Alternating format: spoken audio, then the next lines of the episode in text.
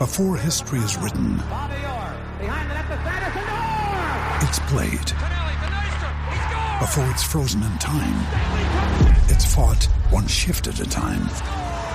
Before it's etched in silver, it's carved in ice. What happens next will last forever. The Stanley Cup Final on ABC and ESPN Plus begins Saturday.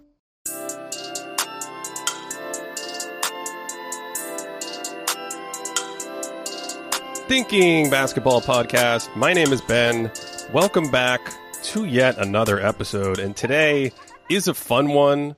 Um, you've, seen the episode title, you know what it is. Nate Duncan is here, and we are going to discuss, in some form or another, we have no plan. It's my favorite type of podcast.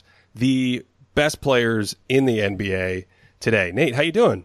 I'm doing great, man. Uh, Although uh, I think we both just needed to recharge from doing podcasts together for a while after doing it for like every day on the most depressing subject of digital for for a while. But was- uh, I'm ready to talk about uh, trivialities here. So You're ready. You're ready to speak with me again after um, having to hang out with me three or four days a week every morning on the worst topic ever. I don't know. Honestly, I, I felt like you were avoiding me a little bit more, but that's that's okay.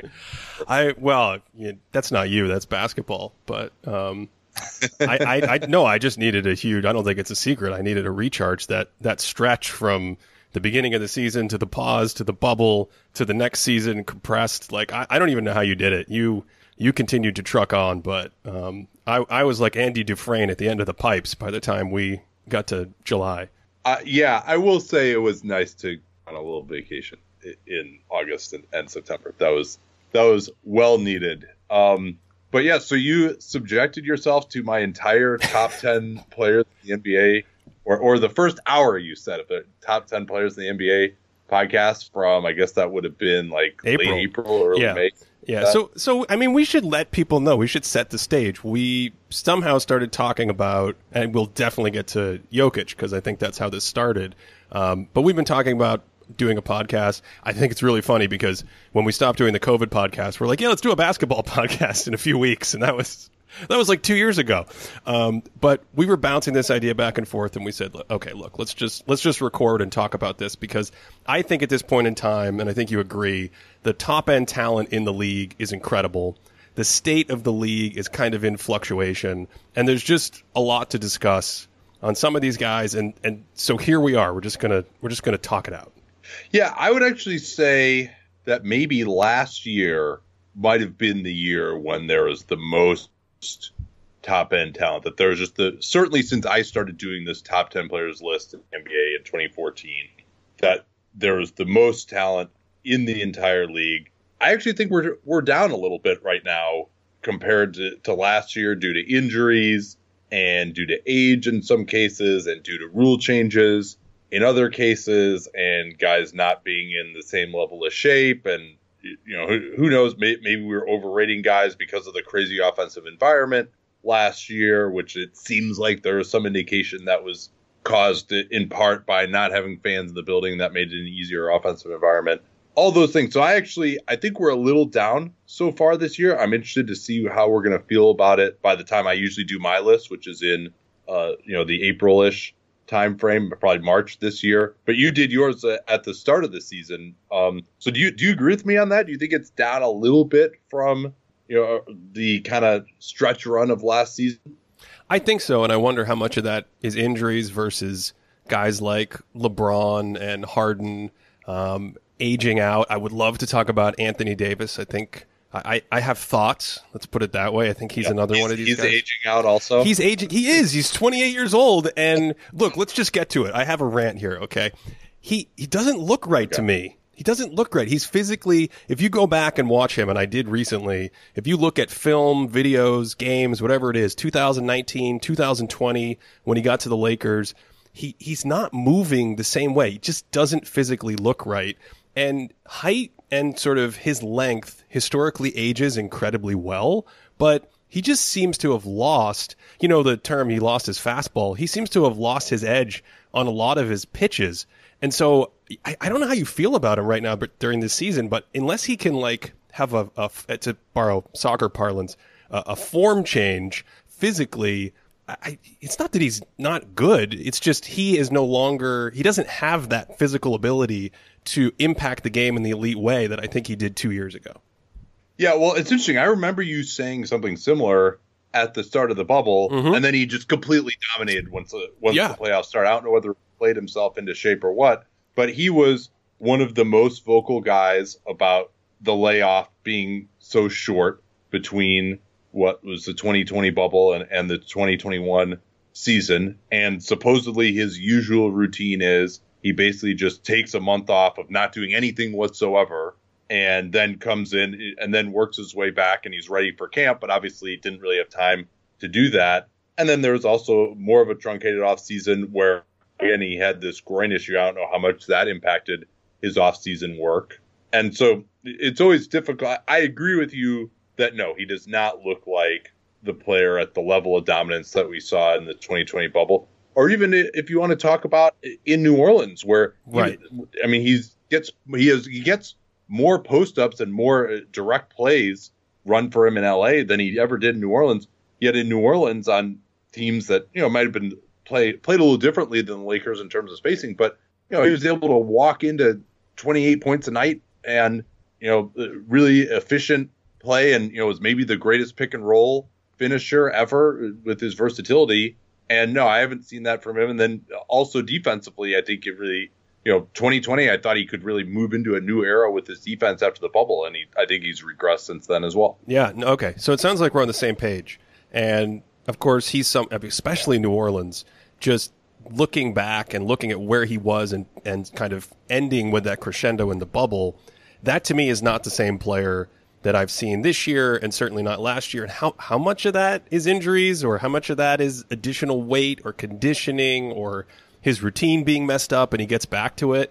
I, I don't know, but my rant on it is I feel like too many people are using it as a referendum for where he was in 2019 or 2020, and I, I just I just see a different dude. Honestly, reminds me a little of Moses Malone after he won the title with the Sixers, where there were a couple years there he was just massively up and down, and there was a lot of media noise in the 80s about what was happening with this guy who didn't seem like he should be you know, too old. He's just coming off these MVP seasons and a championship. And he, he had a bounce back year in 85, but 1984 and 1986 were kind of ugly for Moses Malone. And then he just goes right into his post prime career after he leaves the Sixers. Yeah, it's funny. I, mean, I was born in 1980. I probably really became aware of the NBA probably around age seven or eight, and he wasn't a relevant player, right? Yep. By that point. point, and considering how good he was early on, having won three MVPs, and some of them controversial, but still, I mean, I think most people would have had him as the best player in the world in 1983, and then really just wasn't in that conversation after that year. And that was, you know, when did he come in? Six, 76 or something like that, you know, like as a high schooler. So, you know, he was, he was like 26 or something in, in, uh, in 1983. And then, you know, he ends up playing for another 10 years and, but just never I mean, he he was a totally irrelevant player when I really first became aware of the NBA as early as 1987, 1988.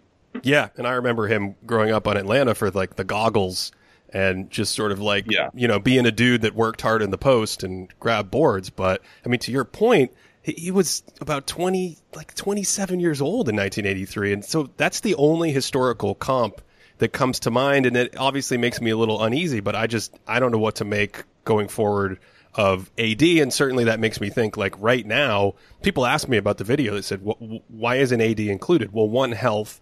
Um, he didn't seem to really play much last year, and two, I, I don't see the same dude. I don't see that like high level top five, top ten dude right now. Well, especially if you look at the Lakers' defensive performance this year. Yeah, you know what? They got Russ. He's not any good. They got Carmelo. He's not any good. They they haven't had combo forwards. They've been missing LeBron if Anthony Davis has really got that good, they should be better than 25th on defense. Yeah, right? and I think that's the kind of thing that you see on film too, which is that even though I'm saying he's lost something on his pitches, if he had a good defensive unit around him and a good defensive coach, he'd he'd still be one of the better defensive players in the league. But part of yeah. the promise of AD is what we saw in the bubble, right? Like a tra- like a Swiss Army knife in the playoffs that is transcendent from series to series and scheme to scheme And oh man, I think we're going to talk a lot about scheme versatility in the playoffs when we get to the get to the guy in Denver. so um, we, we, might, we might. Well, well, so maybe maybe this time to talk about just what your criteria are for your top 10 like how how are you even say if you're gonna you did yours at the start of the year i, I wonder if that has anything to do with this but just a, what is your criteria because and you know you've dealt with this obviously a lot with your historical stuff you've done overall career rankings uh, you've done or not career rankings but you've done overall player rankings you've done greatest peaks rankings so I, I think it's important to just delineate exactly what we mean by top 10 players? What are we each valuing? Because I think that could inform a, a lot of our discussion. Yep. No, that's a great, that's a great point. Um, technically I did, my list is backwards facing. I did make it in July. I actually usually form it as the playoffs are going and I made it in July and it just took me about two months to actually make the video, which isn't to say I didn't take two months off for making the video. I just kept getting in rabbit holes over the summer, and I said it. I might as well just wait until we get to the beginning of the season. But my criteria is kind of the same as when I do a lot of the historical stuff. I am thinking about championship equity, um, which has some regular season merit with your health and things like that, but it's mostly about how you move through the playoffs and add value on playoff teams. And I do think about general goodness. Like if you're put on a reasonably random team, random's the wrong word because it's not right. random, right? It's not random. GMs and coaches play, build around you and coach around you and play around you, but you're built on, you're put on some reasonably built team.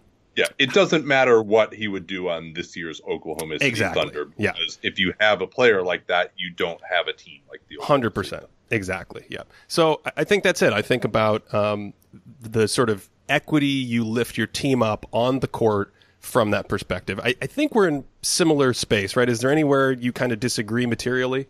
I don't think so. Basically, my criterion is uh, mine is forward looking. So, so when you did it, you said you're basically saying, you know, for uh, last year, essentially, what your top ten players uh, would have been, including the playoffs. Is that kind of? Yeah, uh, and I yeah, and I think I don't know who. I think I feel like you have it harder um, trying to project forward. And of course, I think the spirit of the conversation today is looking forward. But you guys take where you are, so you do it right before the playoffs, where you are if you had a calendar season in front of you and then a postseason to finish, right? Yeah. And then the way we handle injuries is we basically say we pretend everyone is back from whatever injury that they have, right? And so if it's something where a guy's out right now with a sprained ankle, okay, you know, no indication that that's going to be a long term issue, then we don't really count it at all. If it's something like, say, Kawhi Leonard's torn ACL or Kevin Durant's torn Achilles, we try to say, all right, what do we think this guy's going to look like once he gets back from that? Now, in the case of KD, I and my podcast partner Danny was less was less the case for him, but I, you know, so KD was out with a torn Achilles when we did our list in you know, I think it was uh, March of 2020. Like the, so, the 2020, not the 2021. Right, list. right, yeah. And so I think I ranked him ninth at that point, even though. So that was like I expect him to be the ninth best player once he gets back from the torn Achilles. As it turned out, that was far, far too low. Uh, but uh, but that was you know because he's had his unprecedented return from uh, the Achilles issue. But that's kind of how I look at it. Do you have any different of an approach uh, for injuries? No, I, I think that's fair.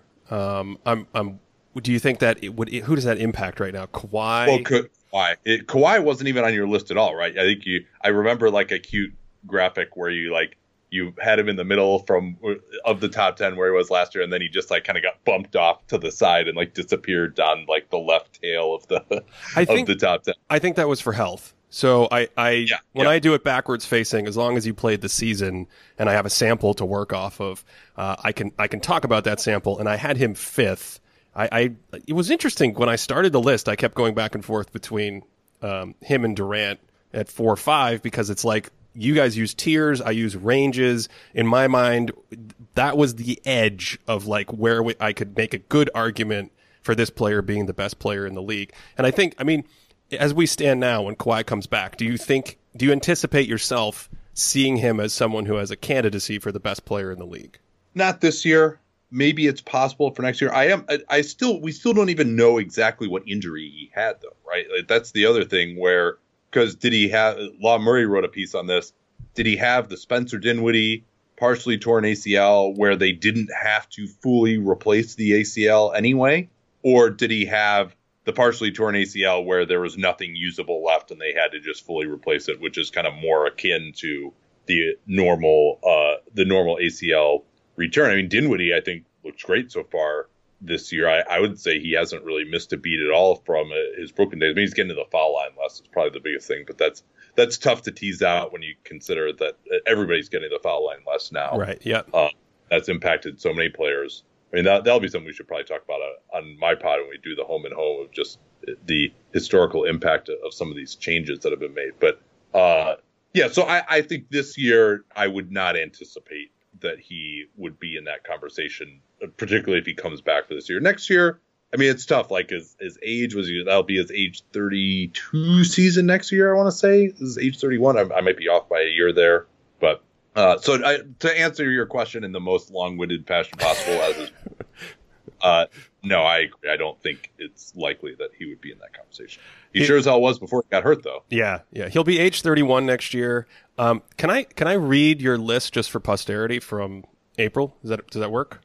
Uh, yes. And so uh, before we do that, though, I will note that I would change this a ton. Right, and right. obviously, you know, there are, there are injuries, and uh, this is before the playoffs. This is, you know, before even LeBron and AD came back from their injuries, I, I think, as well. So the 2020 playoffs kind of had a, an outsized effect uh, on this list. And I'm, I'm assuming that for both of us, we don't have a specific list in our head today, but I want to I want to work off of this to kind of generate the discussion about where you see a lot of change or um, where we think differently on guys right now moving forward. Yeah. So so here we go. You had LeBron in a tier by himself. Of course, this yeah. is and back- I'll I'll break in periodically too if I feel like there's a little bit of clarification because because this list is going to sound terrible right now.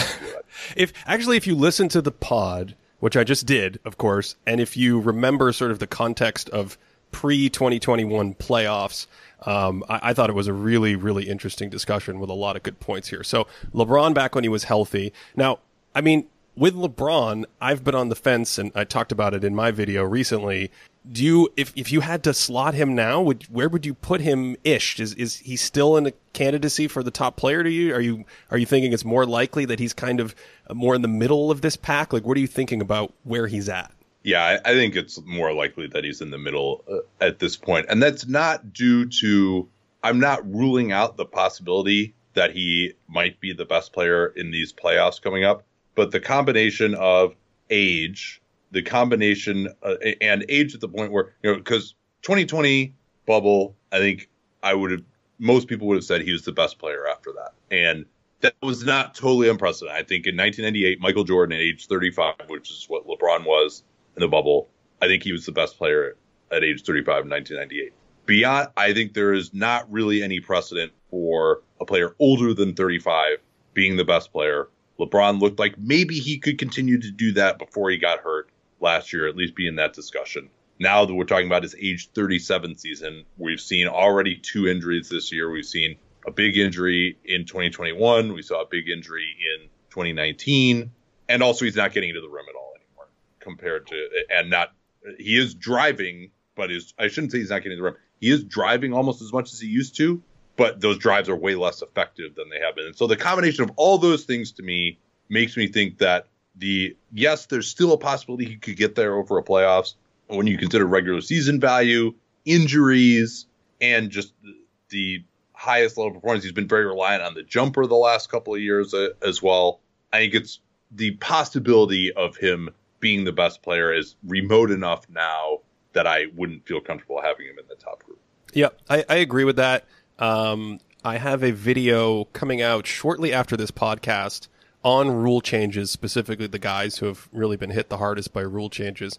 And in that video, um, I was looking for a LeBron clip. He's obviously not really featured that much in the video, but there's a there's a there's a clip that I was looking for, and I went back and started watching like 19 and 20 Lakers, and I mean, the athletic drop off from where he is today, it's not just age, right? When you mention the injuries, that's scar tissue in your body that potentially is building yeah. up over time. And I just like you, you, never want to count out LeBron. He's he's incredible, but I I'm I'm with you. I think it's unlikely that we're sitting here at the end of the 2022 season going that that LeBron James he did it again.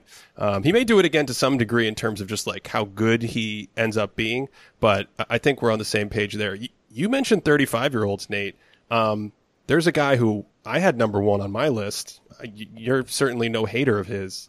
Steph Curry's about to be 34. I've been thinking about this. Outside of LeBron and Michael Jordan, I think Kareem Abdul-Jabbar is the only guy we've seen play at this level at 34. How how are you feeling about Steph right now? Yeah, well, quickly on Kareem, I would say that his defense was probably at a. the the early '80s was kind of an interesting time for you know, which is that's when he would have been around that same age. You know, I think I, I, don't know that there's a great argument for Kareem being the best player after like 1980 or so. Would Would you agree with that? Yeah, that I, th- I think ni- just like MVP level of season. Uh, well, I think 1980 was the last year we were like Kareem's that dude. Um, but his yeah. his year 34 season, and and just to be technical here, um, most of you know this, but Basketball Reference uses a February one cutoff for what age you are in a year. Curry's born in, in March. So this is his year, uh, age 33 season, but he's going to be 34. Uh, essentially, it's just one of those guys that just misses the cutoff. Kareem, he's 34 season is 1982. I still think he's probably the best player in the Lakers. I still think he's in that like upper tier, but I agree. 1980 was probably the last year. Um, so what are you yeah. saying? There's only two Maybe, other guys. yeah, I guess I guess they do win the championship in '82. You know, if you're doing, I mean, this is doing this very much off the top of my head, but you know, if you're doing who's the best player in 1982, you probably, you know, maybe it's uh, Moses who, who yep, led yep. that Houston team to the finals in '81, and Kareem is probably up there. Dr. J, you know, Bird, Bird and Magic both kind of went to a new level later in the '80s, so I'm not sure that they they would have been there. You know, maybe Bird maybe is in that conversation. Yep. I, am I missing anyone else? No, I think like, that's it. I think it was it, when we did it on Real GM 10 years ago, we went back and did every year. Uh, and I could pull those results up. I think you got the guys Kareem, Moses, Bird. Um, you know, Magic was a little on the outside. But anyway, keep going. So it sounds like you're saying it's only Jordan and LeBron for you at this age. Yeah, yeah. Well, when I like 35, yeah. I mean, I haven't really thought about it as 33, 34. But yeah, I think now there are a lot of people. I mean, we'll talk about it, but of you know, where is Steph Curry? Because I know you ranked him number one coming into this season. I I would not have agreed with that, uh, despite the fact that I I think I've been as high on on Steph as just about any, anyone, and I certainly you know as and I I had him second in MVP last year. I thought that it was much closer than most people imagined between he and Jokic. Even if you did want to say that Jokic is the best offensive player uh, in basketball, I mean, maybe even during the playoffs, but uh, during the regular season, um, for reasons that, that we'll talk about. But I do think still, you know, we haven't seen Steph in the playoffs for a few years now. Um, I do think that there is somewhat of a limit to what he can do in the playoffs. I think he is he is a less effective playoff player than regular season player, even though some of that's been due to injuries historically. Um, because you know what the way that he plays is unique enough that you can get used to it in a seven game series when you have smarter players, more versatile defenses in the playoffs. They can them a little bit more, and he also is he does struggle to create quote unquote create his own shot. Now he creates a ton of shots for himself and others in, in very non traditional ways, but I do think that that when you really get down to it at the end, and particularly at the end of games as well, even on like a last possession situation, he doesn't quite have that shake that he had back in 2015, 2016, where he can lose anybody and get his shot off. And that's that still is a concern to me, even if in the holistic view, obviously he's a, a very, very good player. That's when we're really splitting hairs here. Uh, that's probably why I would have him below Kevin Durant. Yeah, I agree with most of that. I think what's interesting that I've kind of um, sort of expanded my mind on, if you will, is in the playoffs, Curry's scoring himself, like his individual scoring. But an interesting aside, at some point I'm going to circle back to it, is where Curry ranks as an all time scorer. Because some of the things he can do, I got into this in a recent video, like when you start changing the guys on the court next to him, some of the things he can do really put him in an upper echelon of scoring that I, I actually don't think most people have acknowledged or discussed historically. Like when he's out there by himself to be scoring like what is the equivalent of 40 points per 75 possessions on high efficiency, taking other guys and making the offense really good. That's crazy. But then when he's out there with other players, he also may be the best, like second or third best scorer ever. So just as an aside, like his regular season well, well, scoring. Let me respond to that too. I actually thought that last year was pretty interesting. Golden State ends up 20th in offense. Obviously, a big part of that was that they really struggled when he was off the floor. But even when he was on, I think they were like, you know, a 112, which in that super heated season was, you know, around kind of like a slightly above average offense, like 10th or something last year. And I do think that while Curry seems like a great fit and he can play off the ball with anyone, he can play with other great players while you know, playing with James Wiseman and Kelly Oubre, like that, those guys were the villains, right? Like those guys were kill- torpedoing stuff, and they don't know how to play with them, and they're too dumb, and they're screwing up the offense. But also, like the something needs to be said of like, all right, Steph Curry does need to have really smart players and screeners and passers around him. He's he's not quite as plug and play maybe as someone like KD is or someone like Kawhi is or you know, LeBron, we'll see. Like he needs some shooting, but he doesn't need like smart players because Steph can't just run the entire show and just put some bodies next to him who could make a three pointer and you've got an elite offense. Like it's not quite that simple with him. I still think he's a great fit overall, but maybe not quite as seamless making an elite offense around certain types of players. Yeah, I, I, I think that's largely true. I think the thing I push back on is his ceiling is so high when you get guys that yeah. can right when you get guys that can basically pass and set screens. Um, and so sometimes we do. I think we do it with LeBron too, where we're like, you can just roll the ball out there and throw anyone out there, and it's like, yeah, I mean, of course, LeBron James probably the best floor raiser in NBA history, but I think with Curry, what you're saying is, okay, it's not always just plug and play the easiest thing ever to achieve this nuclear offense, and that I agree with. That is a subtle point that is often overlooked. But I do think when you get when you just start to get competent players who have decent feel and IQ and read and react systems and things like that. I mean, just random guys off of other teams would probably fit well. When they signed Bjelica, I was like, oh, that's really interesting. Um, bringing back Iguodala has obviously had an effect, and I think there's probably more guys floating around out there like that um, than people probably realize. But at the same time, you don't even need Steve Kerr to me. I think if you put him on other teams, they had this a little bit when they had KD. When you when you put him on other teams next to great players, you still end up with insane offense as well, right? I think that's that's the selling point for me. Yeah, and I think it, those sorts of players, a lot of them, the, the players who can pass and and stuff, a lot of those guys aren't that good defensively. You know, like the thinking behind getting Oubre and maybe drafting Wiseman and they brought in Kent Bazemore last year, who I didn't think was an amazing fit uh, either. Uh, was all right. We got to get better defensively, right? We got to get more athleticism. These are the guys who are available to do that. This year they're less athletic, but they're so smart defensively. They're still stopping people anyway, and also Draymond it has been better. Um, so yeah, I, I, that that's overall though. I, I do think, uh, particularly because Curry can be so additive on a great team. Like I, I'm, this is again uh, picking nits here. Yeah, to be sure. Well, largely. Yeah, and, and I and I think the point I started with was about the playoff decline.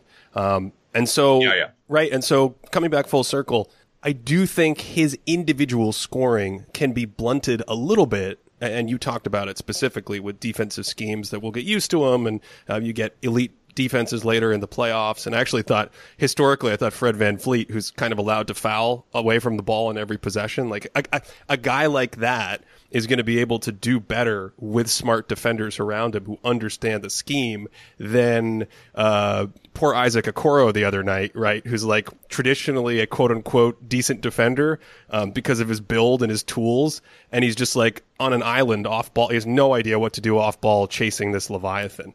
Um, so in the playoffs, I do think you can take away his individual scoring a little bit. But what I've the the point I've come around on Nate is that that that latent value, that sort of disruption of the defense by running around, continues to help his team in the playoffs in a way that I think is difficult to perceive. It's it's honestly hard to quantify. right? It's difficult to gauge. But one of the things that really kind of popped to me when I was doing my greatest peak series was Curry missing time at the beginning of the playoffs throws off his playoff plus minus data because his teammates are playing weak opponents, and then he comes back and plays the harder opponents. And if you adjust yeah. for that, when you adjust for that, all of a sudden he also looks like one of the best offensive players and overall impact guys in the postseason as well. And that's been a big data point for me as well as just thinking about, you know, studying the film, what happens off the ball to kind of move me in the direction of like, okay, he's, he might not be quite as good in the playoffs as in the regular season. I'm pretty comfortable with that. But I think we focus and index too much on his own individual scoring drop. And your call about the end of games, I, I agree with. I think um, as an aside, at the end of games, sometimes a two or a three doesn't matter. And Curry's only like what 40, 46% from the floor or something like that. So it's different than Durant. Durant can give you 53% from the mid range. So I think that is a real effect that we feel at the end of games. But in the other 47 minutes, um, yeah, I think taking just a little bit off of that regular season offense is still a nuclear weapon. I, I, that's why I still think he's the best offensive weapon in the league, and that value is so extreme that I don't think his defense uh, undoes it basically.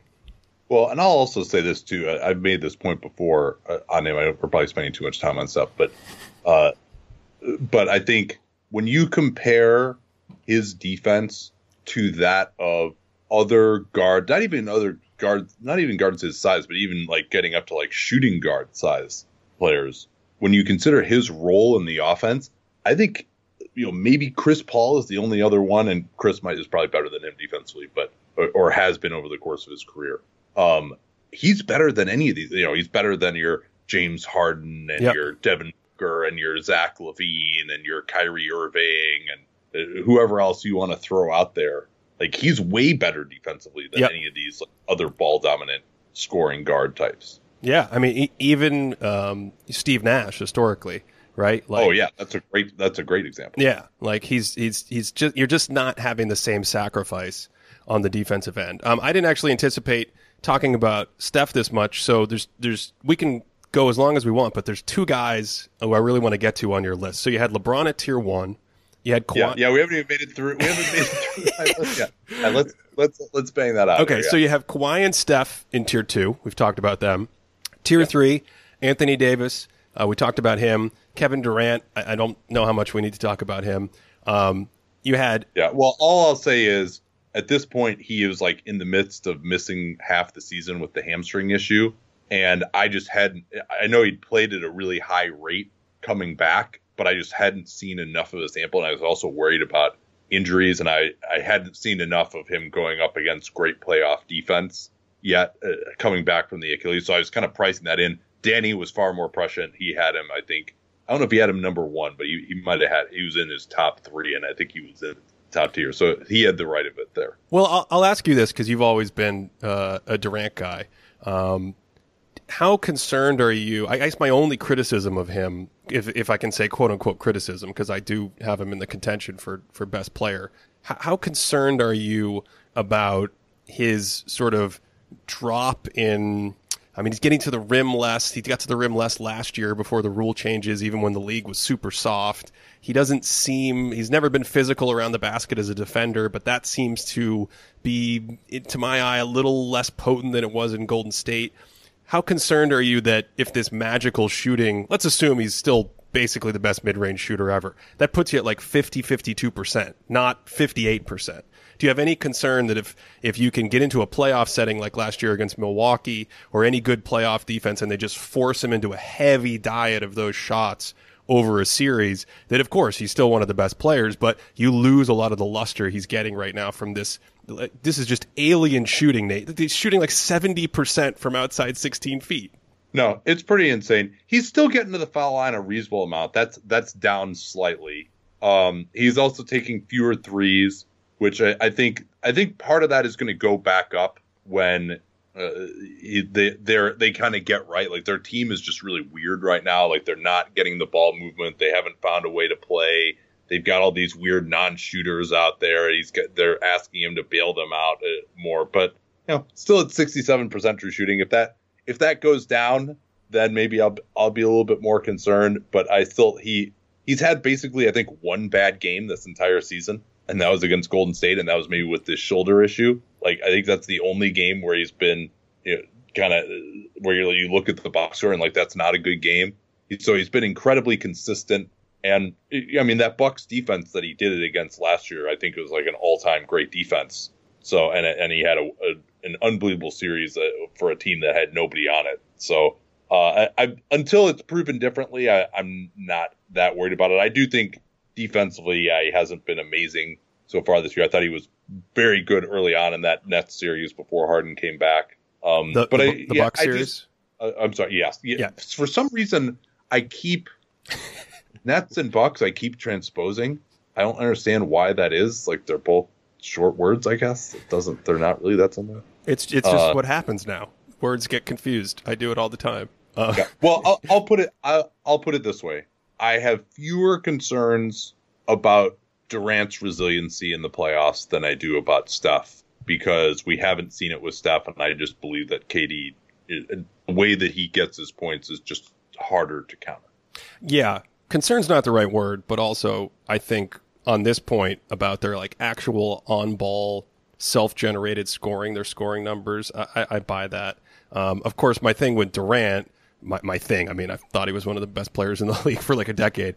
I, I think the reason why I'm not quite as high sometimes as other people is I think he gets a little overstated about what happens when you run everything through him in terms of playmaking and decision making and passing and things like No, that. that that I think is the more legitimate. Yeah, yeah. concern. The the is this guy a great offense on his own? Yep, yep. Or are you too focused on his individual statistics? I think that that is the more reasonable concern to me.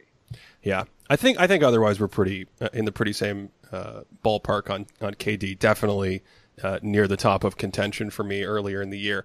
So you have a couple more guys in this third tier, um, and I actually want to read one guy in your fourth tier, and then we can discuss them. So Giannis is sixth, Embiid is seventh, Doncic is eighth, and then the first guy in the fourth tier is Jokic. And the two guys I really wanted to discuss and see where you're at now on them are are Giannis and Jokic. Obviously, those are guys um, I I've been much higher on recently. I had Jokic third, and I had him, I actually went back and I had him first when you consider health because the guy is just, apparently apparently he only misses games when he um like pushes people, and uh, and I've had Giannis in the top three for a couple years. So so pick one where wherever you want to start is fine. But where are you on these guys now?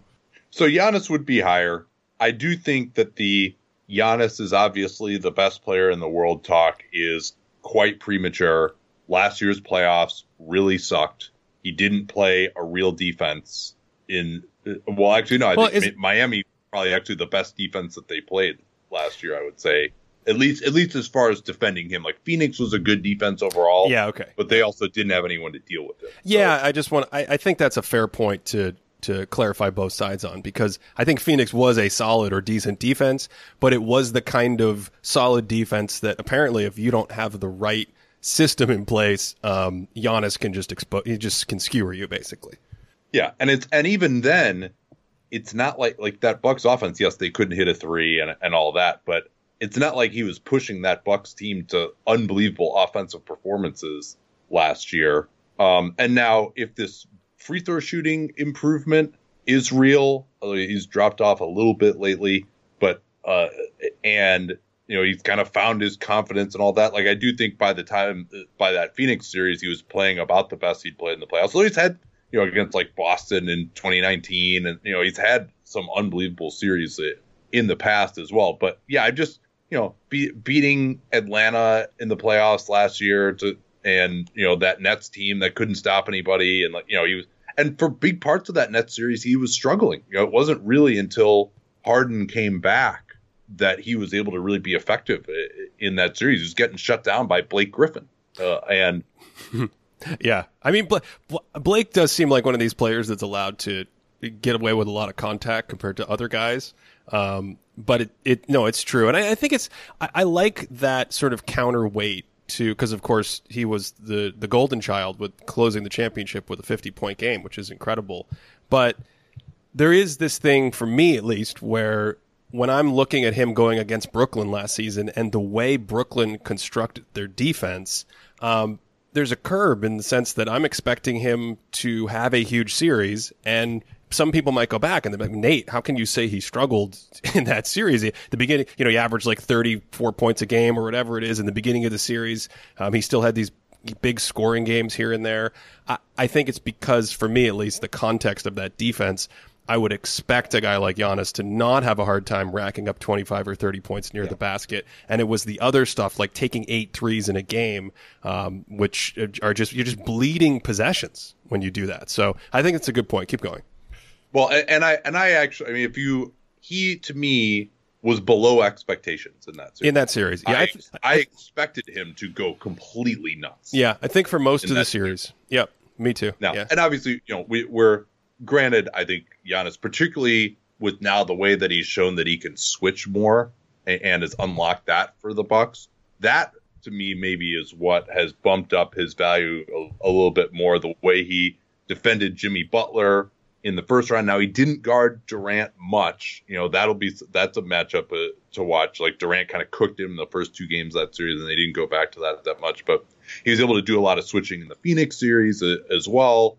Um, and you know he was able to unlock that versatility with PJ Tucker. Maybe they we'll see whether they're able to still play that way without Tucker.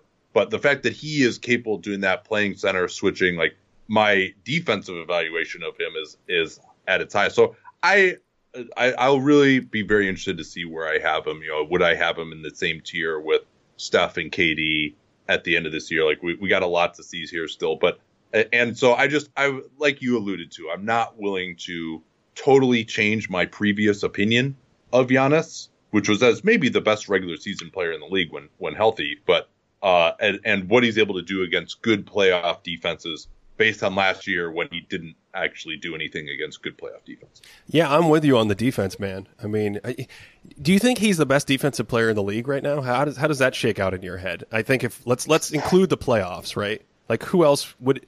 To me, it's Draymond, Giannis, uh, Rudy, but obviously Rudy is more exposable. I think. Uh, how are you thinking about this?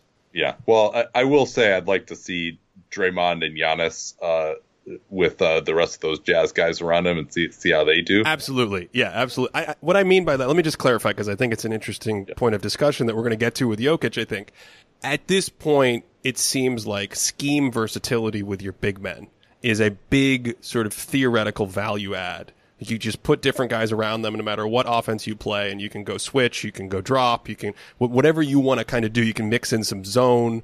Um, this seems to be the thing that allows you to get the most potential out of your playoff big men now, where 20 years ago it was like straight up rim protection, essentially. Yeah. Um, so when I look at Draymond and now Giannis, I think of them more in that light. Rudy, I've defended many times for the fact that his playoff value isn't isn't as poor as people make it out to be. But obviously, he's a guy who you're primarily playing drop with. Even if he can hold his own a little bit when he gets switched, I don't think he has that same scheme versatility. Uh, you know, do you buy that? Am I, what do you think? No, I don't think he has the same scheme versatility. I do think that it's the bigger problem in terms of scheme versatility with the Jazz is all the other guys. Like, there's just no other way for them to play besides a drop because you know, Rudy Rudy is not the bottleneck there. It's you know uh, Bojan Bogdanovic and yeah. Donovan Mitchell and uh, you know Joe Ingles at this point in his career, etc. So yeah, and I think Rudy can, can switch out, particularly late in the clock. That would be fine. You know, can he switch out on like off-ball screens against someone like Steph? Like that's another uh, another question, right? But you know, there still is value in totally uh, walling off the rim uh, as well. I mean, you're it's tough for another team to put up an elite offensive game against you if they're not going to score at the rim at all. Um, but but yeah, so I, I, you know I think to me though, yeah, I would have Rudy below Draymond and below Giannis. You know, I would have had AD in that group. Yeah. After 2020, and and maybe at the top of that group after 2020, and you know we'll see how the rest of his season goes. You know, maybe he'll be able to play into shape a, a little bit more. On um, oh, sorry, keep yeah. going. Yeah, no, that's it. Uh, on Giannis's offense, for me, I did like the balance between a little more. They, they moved away from we're going to play Giannis ball five out, give him the ball in the middle of the floor. You know, changing the geometry a little bit, putting him on the sides, putting him off ball a little bit, more pick and roll actions. And so that is a little more promising to me on his offense. I have been a big advocate of no three point shooting for him, but get a get a mid range or a post move or two. Just get Oh, a little. yeah, just thousand get one. Just get one. Right. Okay. So Yeah, and, and that, that there have been some nascent Yep. growth there, I Yep. would say. So, I- I mean, so I think actually that Giannis has some realistic ways in which he could get to being the clear number one guy, and that is just making more free throws, which he's starting to do. And you know, we got to see whether he can do it in the playoffs, where he's historically been much worse. And then, yeah, just uh, being able to take one hard dribble, plant, and pull up from the foul line, or get like a little push shot or a hook shot out of the post, just enough to where if he's being guarded by a center, the center can't just stand under the basket and wait for him. Yep, I think that's exactly it. And so, you know, we'll we'll see how that shakes out when we get to the playoffs this year. I don't know how much learning we're going to get from the regular season, but he's played 500 minutes. nothing Well, he's played he, he's played 500 minutes so far, and he's taking seven mid-range shots per 75 possessions, and he's shooting 33 percent on them. Um, oh, Yeah, yeah. I mean, there'll be moments when he really steps into and shoots that free throw line jumper with confidence and really like plants and rises up that it can look good. But obviously, you know, if the stats aren't there, the stats aren't there. Well, well, no, I think it still might be something we don't know until the playoffs. His his Right. shot mechanics still seem what's the word? I don't want to say shaky. It's it, but they are like they seem psychologically variable still at this point in his career. Meaning maybe he wakes up in April and he's shooting differently than he is in in November. He- has at least fixed the stupidest free throw routine The- of all time. The hitch.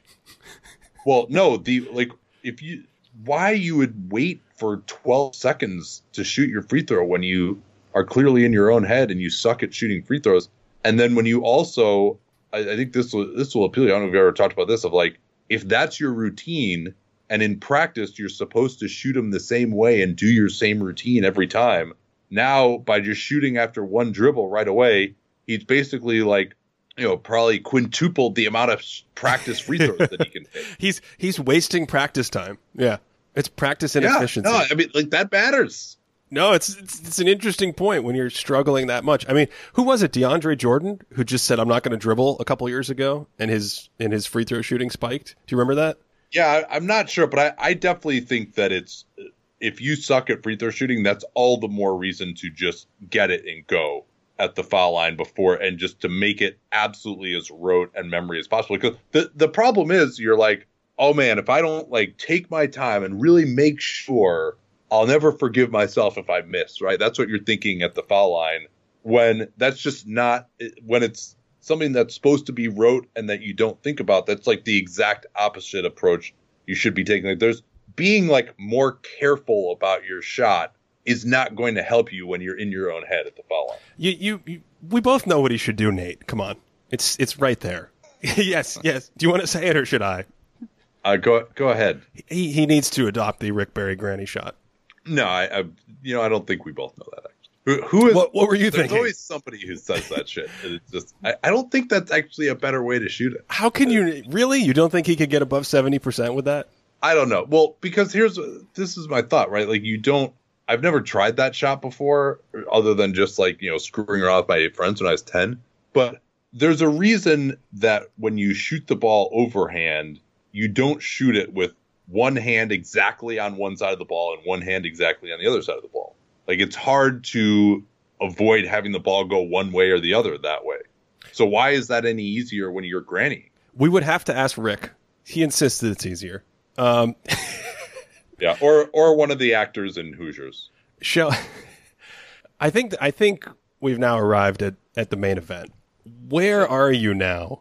Oh, so th- th- I think there's a lot of really juicy stuff we're going to get into. Um, but let's start with where where are you now on Jokic? Do you have the same reservations about him that you had last year? And if you do, um, maybe lay those out for people who aren't familiar with them, because I think they're really interesting points that you made on why your overall assessment of his playoff value is lower than other people might have him.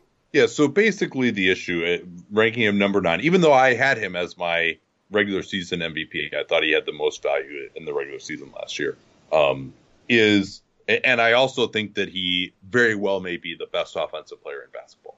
And so you're like, okay, well, he, he's a center, and centers deliver more defensive value than guards do.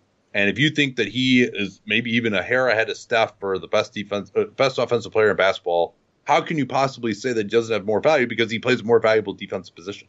But the problem is that he plays a more valuable defensive position, and it's just to me, I don't, and maybe maybe a full strength Nuggets team will, will be the test of this if they really have MPJ and Murray back playing at a high level.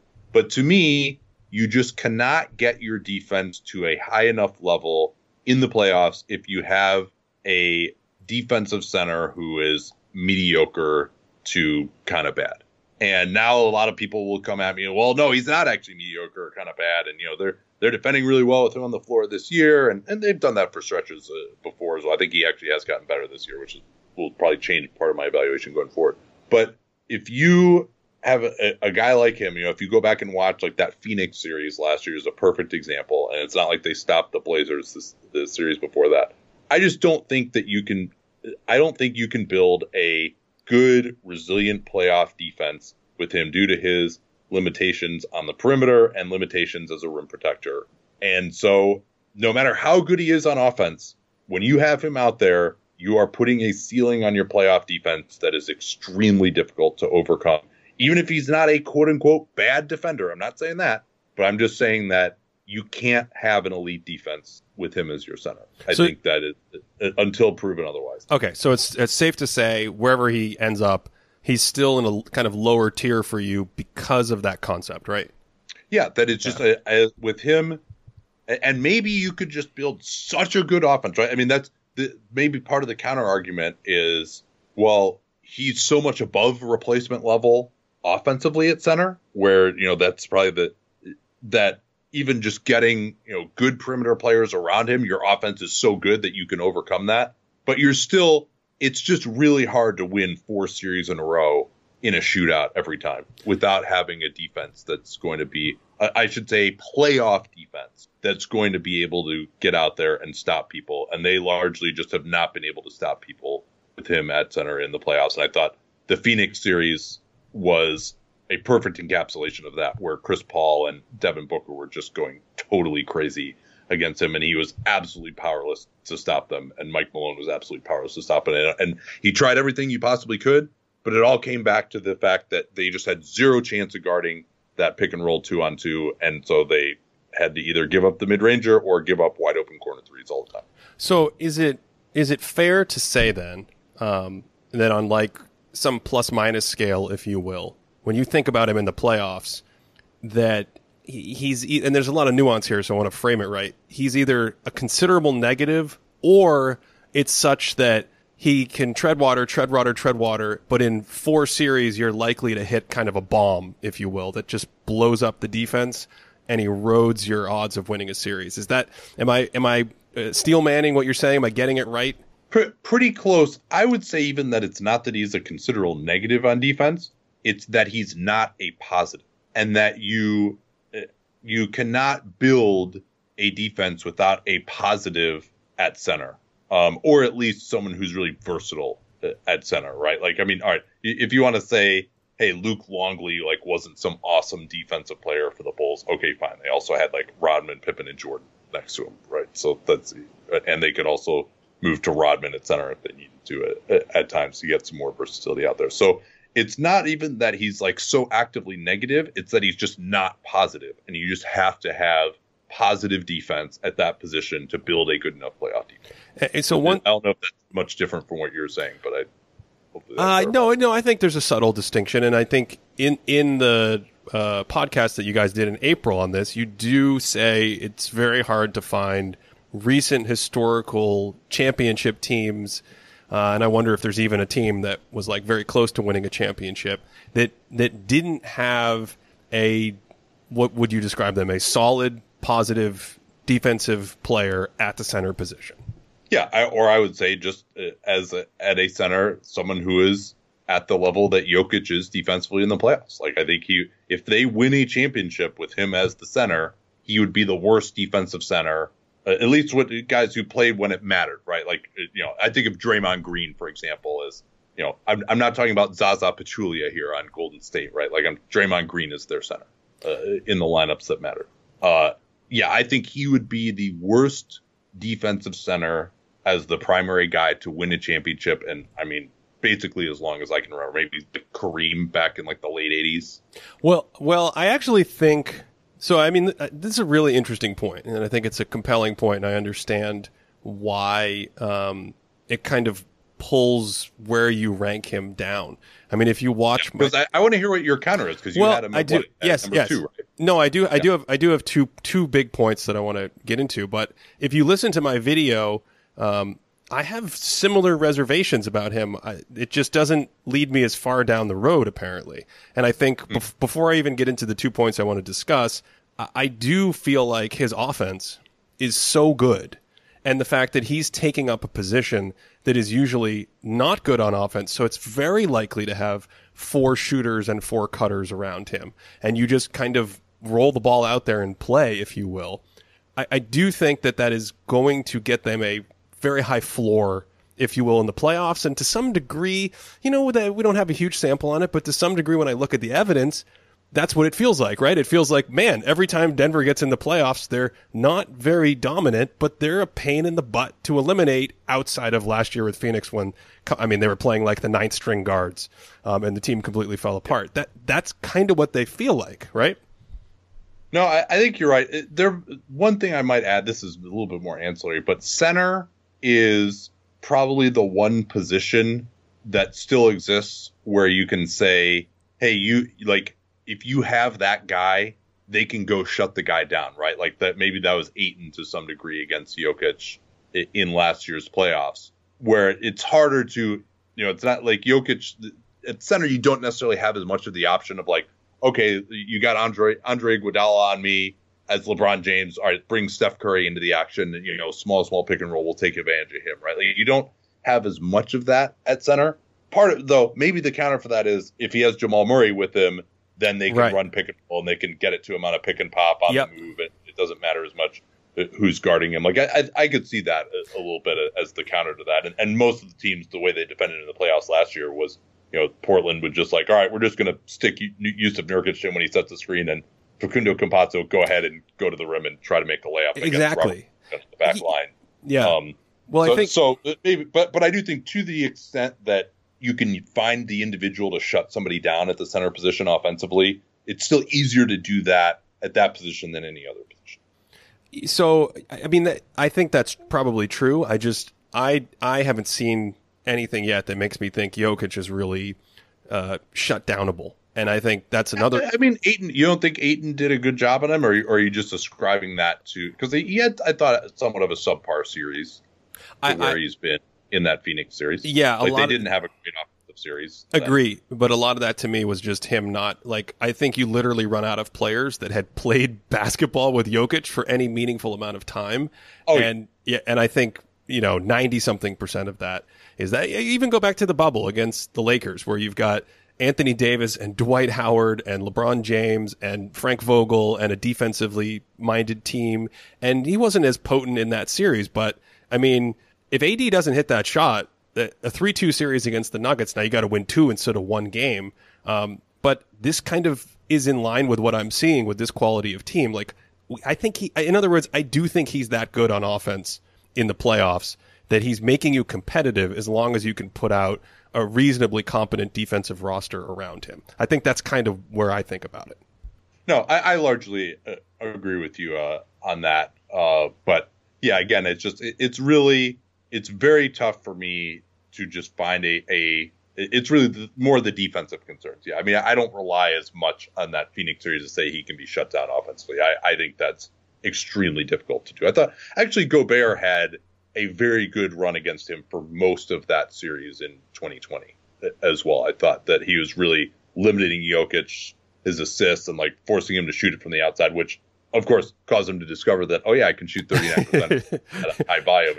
oh, kind of changed his. I think that series kind of changed his game because he was just forced to do that to be effective. He's. I, I'm um, also Dirk Nowitzki. You mean that that whole thing? Yeah.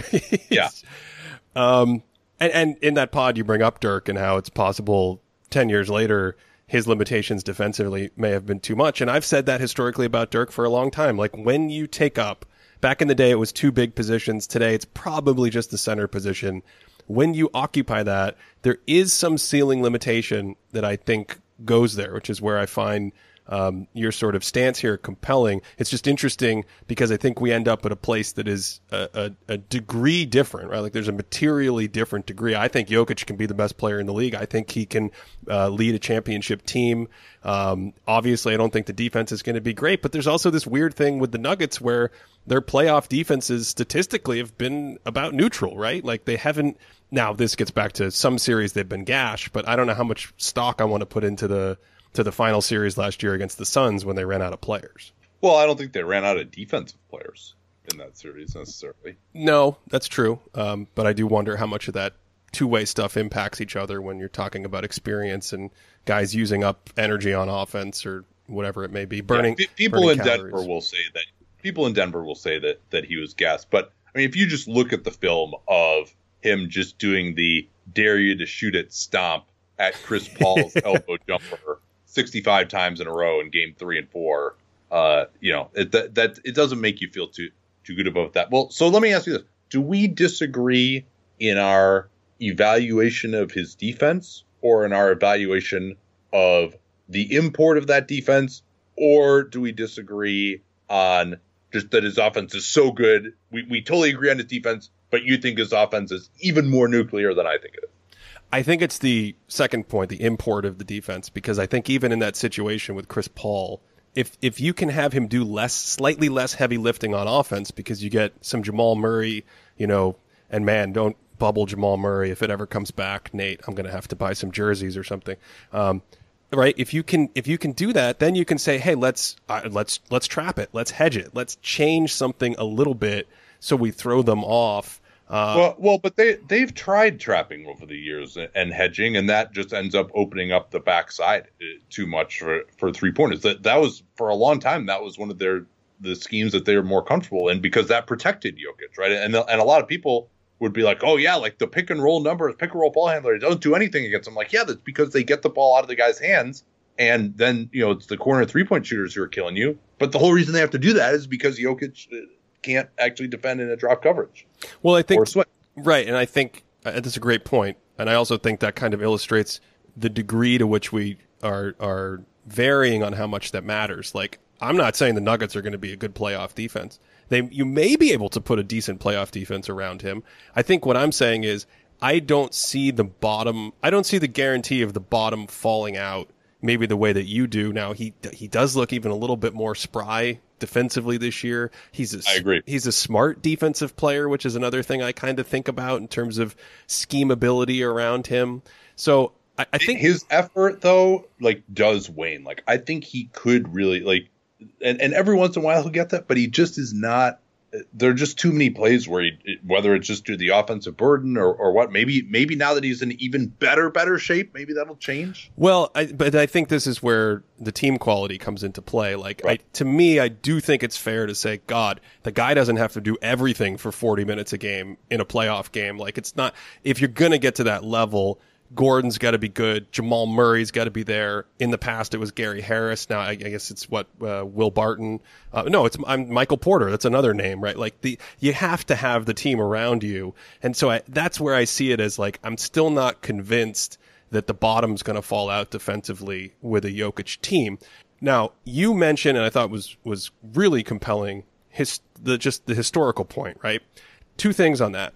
One, I do think we're indexing on a sample where it's very, very, very rare for the big or the center to be the great offensive centerpiece that you then put defense around.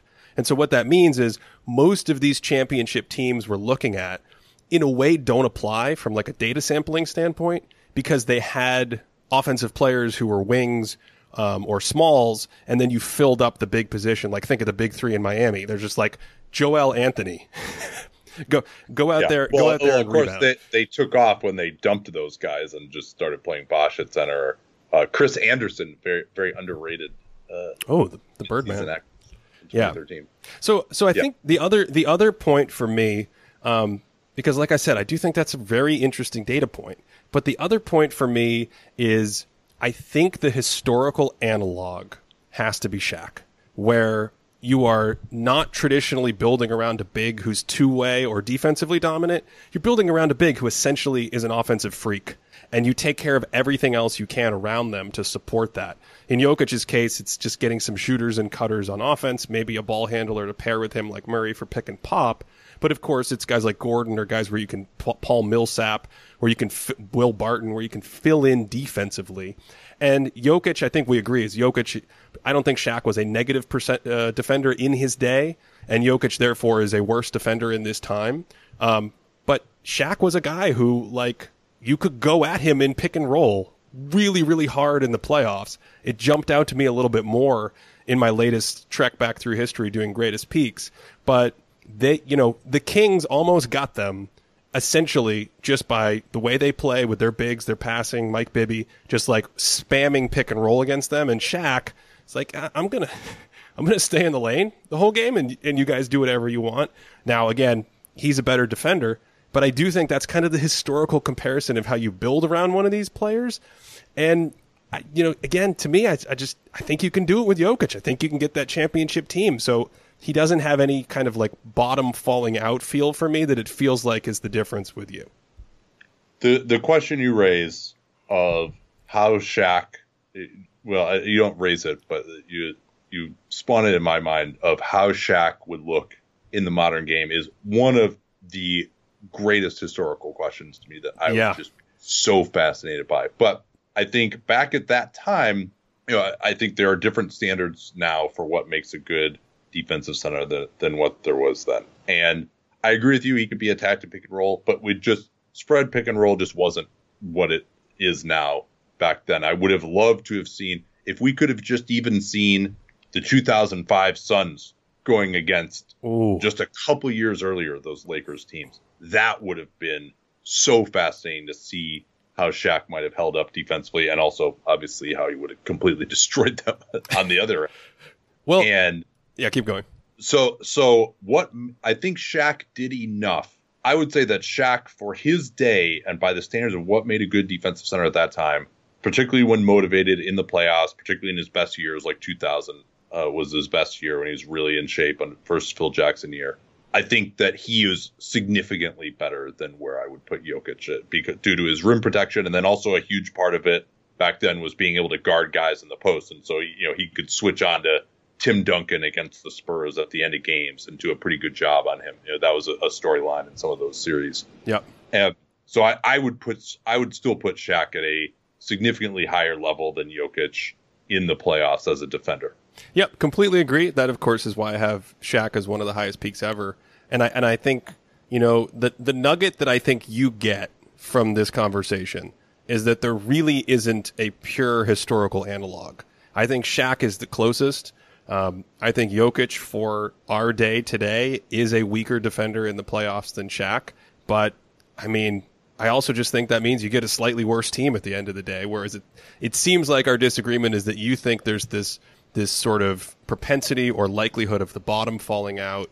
Um, Nate, anything else you want to say on this? I think we've circled the wagons, and I think it's just going to be one of those wait and see things where in a couple years we might come back and feel differently.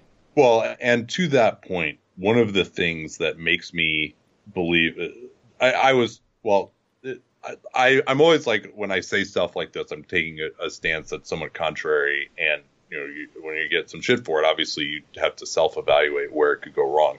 And there's a couple of reasons why I think that it might be with Jokic where I could be wrong. Maybe they, they do win a championship, or you know, play at, at a clear championship level where I'm like, oh, where I just have to acknowledge, okay, I have him too low. By the way, because more because other players have gone down, and also because he looks a little bit better himself.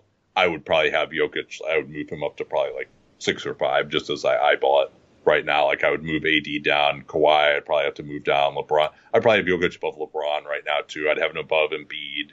You know, Luka. Let's see, he's kind of started the year in a weird way also. But so I would I would move Jokic up quite a bit more due to attrition from some of these other guys.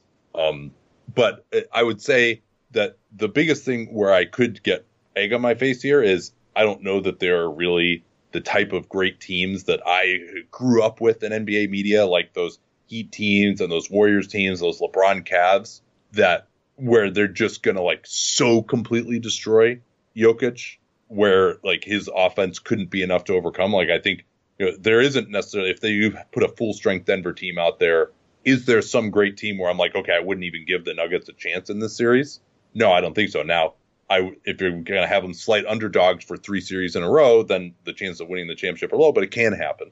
Yeah, and that's why I was so disappointed by the injury to Jamal Murray last year, and you know, obviously Barton got hurt too, and and just to not be able to see, not have my theory tested with Jokic, where they were going into series so undermanned that they just weren't a real championship threat it was so disappointing. And now there's this Porter Jr. injury, and who knows how Murray's going to look when he gets back. And I'm just, I fear we may never really see this optimized Nuggets roster around Jokic to the point where we can even say like, yeah, his defense was in fact the bottleneck for them winning a championship because I don't think anyone would be arguing that last year's Nuggets team that he should have pushed them any further than he did.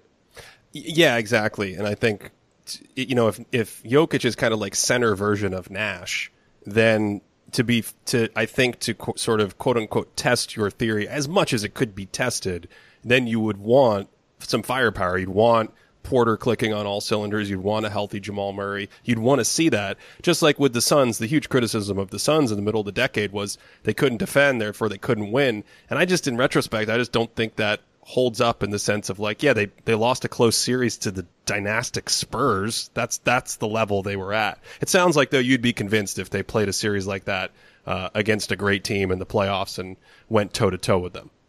Potentially. I, I think, again, you run into, you know, you run into the issue of let, let's say they win. Like I, I, I, it's hard for me to see this Nuggets team just blowing teams out in series because they're because of their defense, right? I think you're just going to have some rough shooting games. You're you need that cushion on both ends of the floor, uh, unless you're going up against you know the 2016 Eastern Conference or something.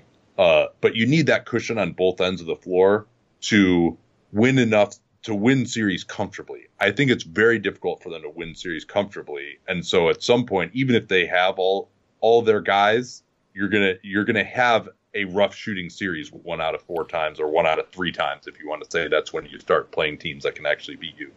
Do you and so that yeah. Well, do you think that would do you think that would be the case if they had a slightly better roster?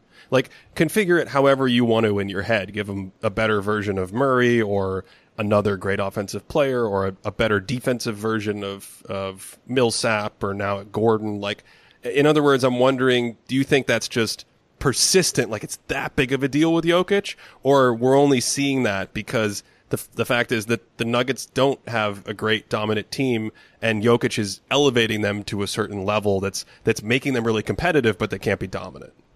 I think once you got to the point where and you consider Jokic obviously is making a max contract. Once you got to the point where they got Aaron Gordon and they have Michael Porter Jr. playing really well on a rookie scale contract, you got Murray on a max contract, you had Will Barton also on a significant contract. Like those those guys are all pretty good for their roles. Like, yeah, that's a pretty deep team. I don't know how you expect to build a realistically a better team uh, than that around Jokic unless you're just going, you know, crazy free agency, big three type of style and get just another crazy superstar in there with him. I, I mean, but if you do that, then you give up a lot of that depth that you have. I don't see how you can build a better team around Jokic than that. But then you've got you know, Murray's an okay defender, Porter Jr. not really very good, and then you so you've kind of got Gordon and Barton because uh, you, you still need three good offensive players. And when you're force you're forcing all of your perimeter guys to be really good defenders to have a good defense, then it's hard to find enough offense then on your perimeter guys. So I think it, it does his skill set does lead to some difficulties in team building to some degree. I think the Nuggets did the absolute best job that you could have possibly hoped for building this team around him, and they just haven't been healthy. Mm, interesting. I want to I want to change something I said earlier before we wrap. I feel like Dirk okay. Dirk probably does have to be the historical comparison. Um, Dirk didn't always play a lot of center. Of course, when they won, it was finally creating this system where they had a great defensive center next to him and Tyson Chandler. It was a model they flipped to when they got rid of Nash, which I thought was the right move. Um, not getting rid of Nash explicitly, but saying, hey, let's put defensive centers next to this guy instead of continuing to stack up offensive players. And now, as I said, we don't really have two bigs, but I, the reason why I say that is because I'm equally critical of Dirk as not being a guy who had this trail of dominant teams. His teams were always really good. His plus minus numbers and the performance of his lineups, they were always really good for like a decade. But even when they won the title, it was one of these situations where that team wasn't like a, a dominant juggernaut team. Um, Yeah. And if the Heat, you know, if LeBron doesn't hiccup or whatever, like that might be their ceiling. We look back and we'd be like, oh, they were they made a couple finals. or or they don't wear or, or, or they don't play just some completely useless center for like the entire finals or, or build their team that way and just they just put one like cipher shooter on the Anything. like, Joel Anthony or yeah. something. Joel Anthony and Mike, uh, a steady diet of Joel Anthony and um, you know, Mario Chalmers. yeah, like LeBron wasn't. uh, I mean, obviously he faltered in that series, but he wasn't struggling with JJ Barea because JJ Barea is so good. He was struggling with him because they're playing zone or they got Tyson Chandler just standing under the rim the whole time because they didn't have enough spacing. Yeah. You know, that, uh, Um, Nate, anything else you want to say on these guys while we're here? Any other things you want to bounce around? Did you have a series of questions laid out for me that I just deflected for the last hour? no, no, I, I've I've written down some good ones to do on the uh, on my home game, uh, which we're going to do in a couple of weeks here, it may, and focus on some other topics. But no, this, this is awesome. I, I love getting into these topics uh, with you because we I think we think pretty similarly uh, on a lot of these. But if I may plug something, Danny and I do NBA League Cast or League Pass alternate casts on Mondays every Monday on NBA League Pass. If you're a subscriber, you can check out the game that we're doing. I don't know when this is coming out, but we're doing Utah and Memphis uh, on Monday, November 22nd.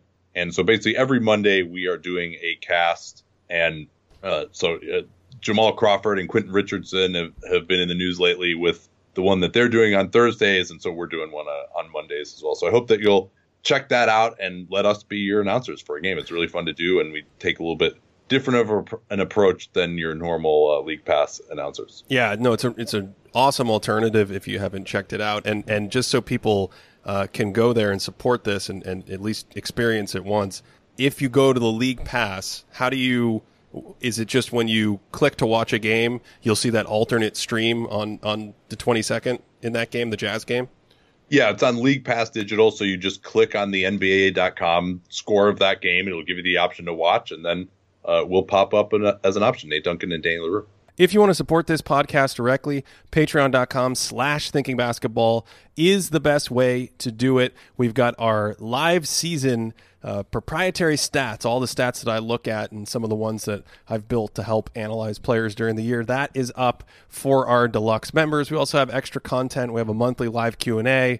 We have a community, um, all sorts of fun stuff over there. Patreon.com slash thinking basketball. A huge thanks to supporters who have helped make this possible over the last few years. And a thanks to you if you're still listening here at the end of the show. Uh, I hope you enjoyed this one. I hope you continue to enjoy this season. And of course, I hope you're having a great.